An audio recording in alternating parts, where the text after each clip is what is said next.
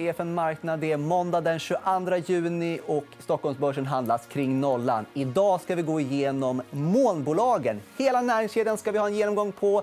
Nu rullar vi igång EFN Marknad.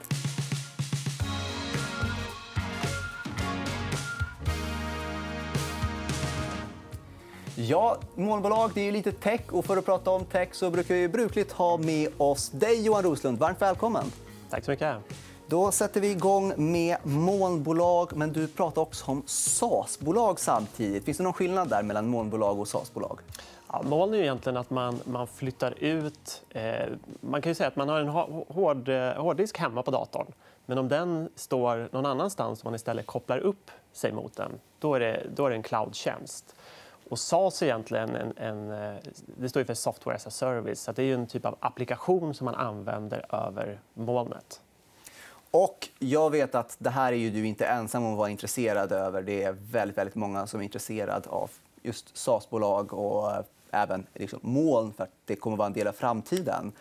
Vad är det som gör att du fortfarande är intresserad av det? För du är inte ensam på den här marknaden. Det är ingen dold diamant du hittat. Nej, verkligen inte. Det är en otrolig tillväxt. Det tror jag är det som investerare tycker är så intressant med den här typen av bolag. Eh, och det, finns ju, det finns ett ganska känt citat jag tror vi har det här av ja. Mark Andreessen som grundade Netscape och nu är riskkapitalist.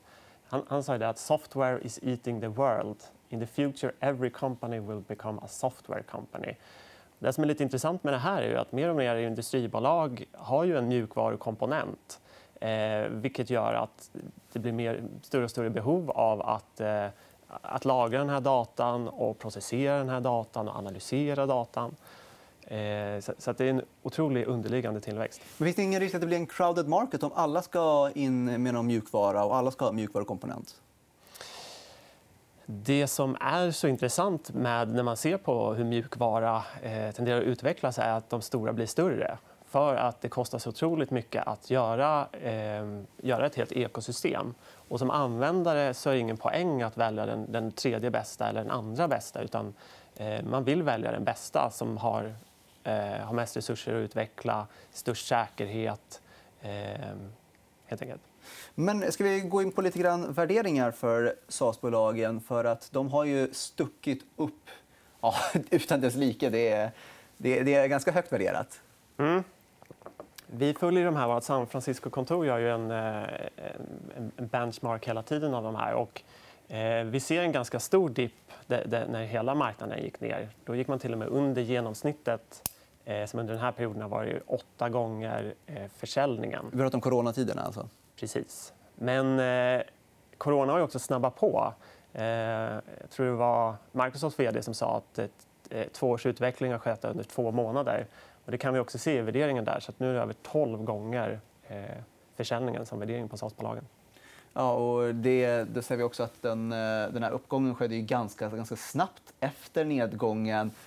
Men borde inte marknaden ha fattat att eh, det här inte är så farligt, corona, för eh, cloud? Eller var det faktiskt farligt för molnbolagen?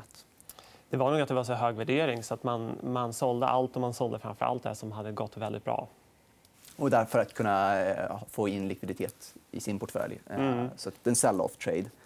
Um, ska vi, då, vi ska ha en genomgång över hur den här industrin och näringskedjan funkar. För den är, det, det är faktiskt i flera delar. Uh, och då börjar vi med en triangel som vi kommer gå igenom här uh, under dagen. Och vi börjar längst ner. Och det här är alltså backend. Infrastruktur as a service. Och där har vi bolag som Amazon och Alibaba. Vill du berätta om vad är det som händer i den här delen? Det är egentligen när du bara har ren eh, infrastruktur. Så det är egentligen eh, servrarna som lagrar data, som behandlar data, som kalkylerar data. Eh, så att om du bara köper den här tjänsten så får du...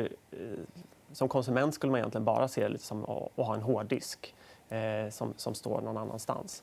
Och det var ju Amazon som var pionjär på den här marknaden. Man började göra servrar för att, att eh, eh, kunna hantera julhandeln med så otroligt mycket ordrar. Sen så kom man på att resten av året så skulle man kunna hyra ut den där kapaciteten. Eh, så, att, så att AWS är pionjären här. Och det är Amazons? Ja. Precis. Amazon Web Services. Och, eh, vi kan även kika på hur Amazon har gått de senaste två åren. Vi har en kursgraf på Amazon som visar att um, om vi pratar om värderingen har stuckit iväg på de andra bolagen, då ska man komma ihåg att Amazon var ganska högt värderad när den här grafen började och nu mm. är uppe i, eh, på högre nivåer. Amazon gör mycket mer än eh, molndelen. Men molndelen är väldigt, väldigt viktig för dem och väldigt, väldigt lönsam för att kunna driva deras tillväxt. Mm. Eh, hur avgörande är AVS för Amazon? Ja, men om man ser senaste kvartalet så var ju av vinsten på 4 miljarder så var 3 miljarder dollar eh, vinst från AWS. Eh, och på korsgrafen så ser vi att de har gått upp 25% sen coronautbrottet så att de har verkligen fått, fått betalt för det. Men eh, är det samtidigt så att eh, du har AWS och sen har du Microsoft som har Microsoft Azure? Mm. Eh, är det på något sätt att de kan kannibalisera från varandra? Det, eller är det så att Eh, det finns fortfarande det finns så mycket tillväxt att det gör inget? De, de kommer kunna växa även om de inte tar varandras marknadsandelar? Mm. I väst finns det tre dominerande spelare. och det är Förutom de vi har eh, sagt också Google Cloud. Eh, och man ser bland kunderna att de mer och mer vill ha två eller fler leverantörer. Både för att få ner priserna men också eh, minska risk och kunna använda vissa tjänster till det de är bäst för. Och då ser man att ganska många använder just den kombinationen med AWS och Azure. Eh, AWS har ju eh, väldigt hög marknadsandel. Eh, så att om man ser tillväxtmässigt så, så eh, växer både Google och Microsoft tjänster snabbare. Eh, så att de tar marknadsandelar från, från Amazon. Men Amazon är ledande på det här och, och det är en sån växande marknad så att det är inget man behöver vara orolig för som, som Amazon-investerare. Men du, du sa ju att de, uh, the winner takes it all. Man går alltid på nummer ett. Och finns det utrymme då för flera spelare? Du säger att man väljer ändå flera spelare idag. Men kan det vara så att vi om tio år får en eller högst två dominerande? Att någon av de här tre riskerar att flyga ut? Mm. Det är sant, men man har också den här att kunder inte vill vara beroende av en. Och det här är väldigt känslig data och det får absolut inte ligga nere. Så att just på cloud kanske det är, eh, kommer vara en tre toppspelare. Och, och, som jag sa var ju det här i väst. Så i, i öst så är det Alibaba som har den positionen just nu. Och då är det AliCloud som är dominerande där. Vet du vad? Jag tycker vi tar och går till en annan del av triangeln, till mitten av triangeln. Och här har vi Platform as a Service. Vad är denna bit för någonting? Precis. Det är ju den lite tråkigare kanske, för att den, den ser inte vi så mycket av. Om, om den nederdelen är CTO och systemadministratörer som handlar upp så den här mittenbiten är egentligen för, för utvecklare. Så att man bygger programvara på eh, en plattform. Eh, och det som gör det lite speciellt är ju att många av de här bolagen eh, som Google och Microsoft, de har egentligen tjänster i hela de här, alla tre block. Eh, men de har, vi, de har vi valt att sätta på den här för att de, de, eh, är de ledande bolagen här. Inte så många publika, men jag tog med även Twilio som är lite intressant, intressant för alla som gillar Sinch här i Sverige. De gör precis samma sak, så där kan man som utvecklare genom, eh, genom API eh, skicka ut meddelanden och telefonsamtal. Vad är API?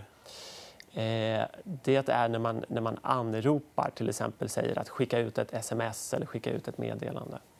Och då har vi, men eh, om man skulle summera den här mittendelen, hur, vad gör de i näringskedjan jämfört med som inte backend gör i infrastrukturbolagen? Och vad är det, de, vad är det konkret de framförallt gör? Man kan säga att de hjälper utvecklarna att utveckla.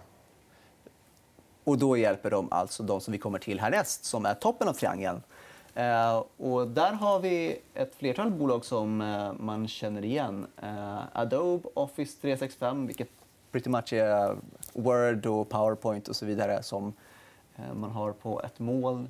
Och Docusign och Okta. Mm. Såna typer av bolag. Precis. Och Docusign och Okta tog jag med här för att de, de har båda gynnats av eh, corona. Docusign där man kör digital signering, där de är ledande tillsammans med Adobe. Eh, och Okta är ledande på remote access, alltså när man vill eh, det är främst riktat mot, mot, stora företag, men när man vill logga in från eh, sin mobil eller iPad och göra det på ett säkert sätt. De gynnas också av att eh, fler och fler eh, mergers görs mellan bolag där man har olika system. Och då istället för att migrera systemet så kan man på ett säkert sätt logga in på båda.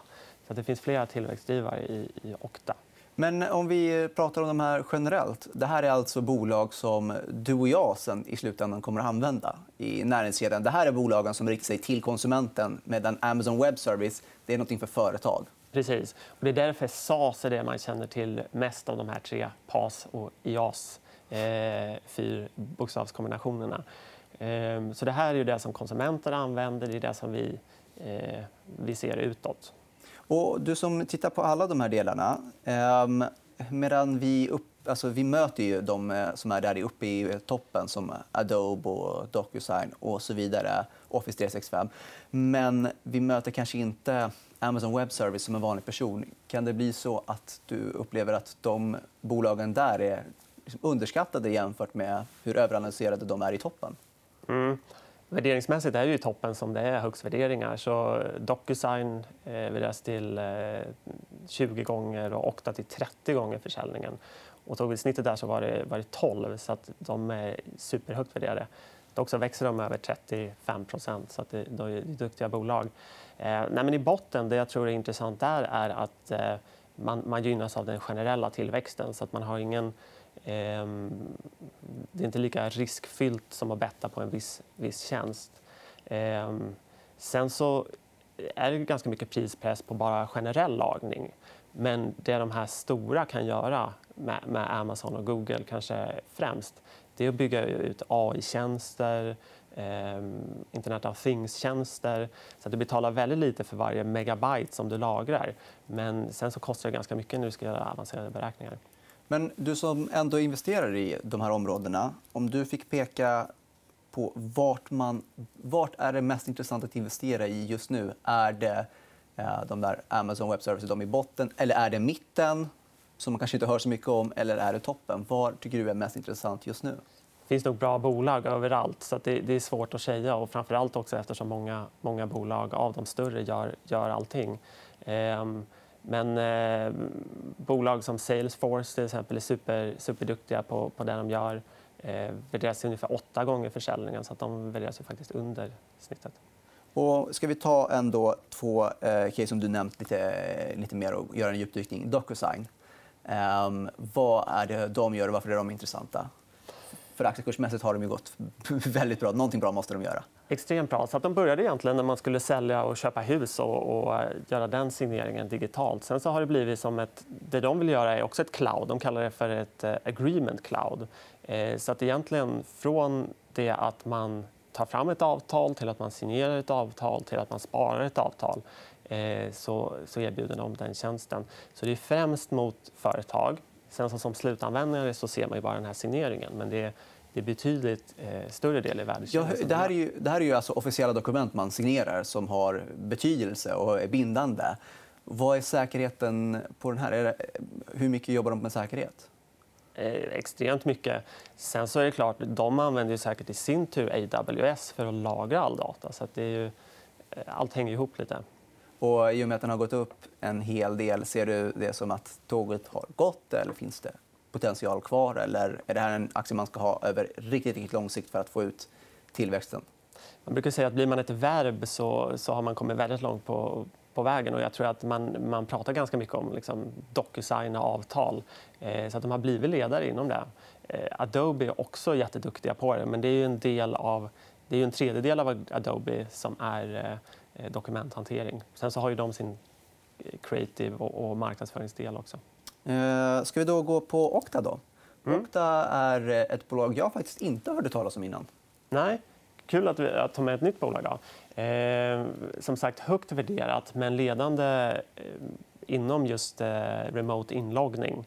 Eh, och det här är ju ett superintressant område eftersom eh, människor kommer jobba mer och mer hemifrån eller från andra platser. Och då är det också väldigt, väldigt viktigt om man blir av med sin telefon att man eh, inte någon annan kan, obehörig kan komma in i företagets eh, mejlsystem eller dokumenthantering och så vidare. Så det är helt enkelt så att man eh, oavsett var man är får tillgång till en intern eh, ett internt företags liksom, mejladresser och dokument och så vidare. Precis. Och det måste ju vara en väldigt, väldigt stor fördel nu under coronatider. Mm eh, skulle du säga generellt att de här, eh, den här coronaperioden har varit nettopositiv för de här bolagen? Ser man på aktiekursen, absolut. Eh, sen så eh, får vi se. De som har väldigt långa säljcyklar där man behöver eh, sälja in nåt och börja installera, de ser ju att eh, det kommer att bli fördröjning. Så till exempel Salesforce har ju faktiskt flaggat för, för lite lägre omsättningstillväxt. Däremot de som man lätt kan signa upp på eh, själv och inte behöver installera nåt som till exempel Docusign, eh, som man kommer igång med ganska snabbt, har absolut gynnats. Super, super intressant. Eh, men det var allt vad vi hann med just idag. Får tacka för ditt besök. Eh, EFN Marknad är tillbaka imorgon 11.45. Missa inte oss då. Nu tackar vi för idag. Trevlig måndag.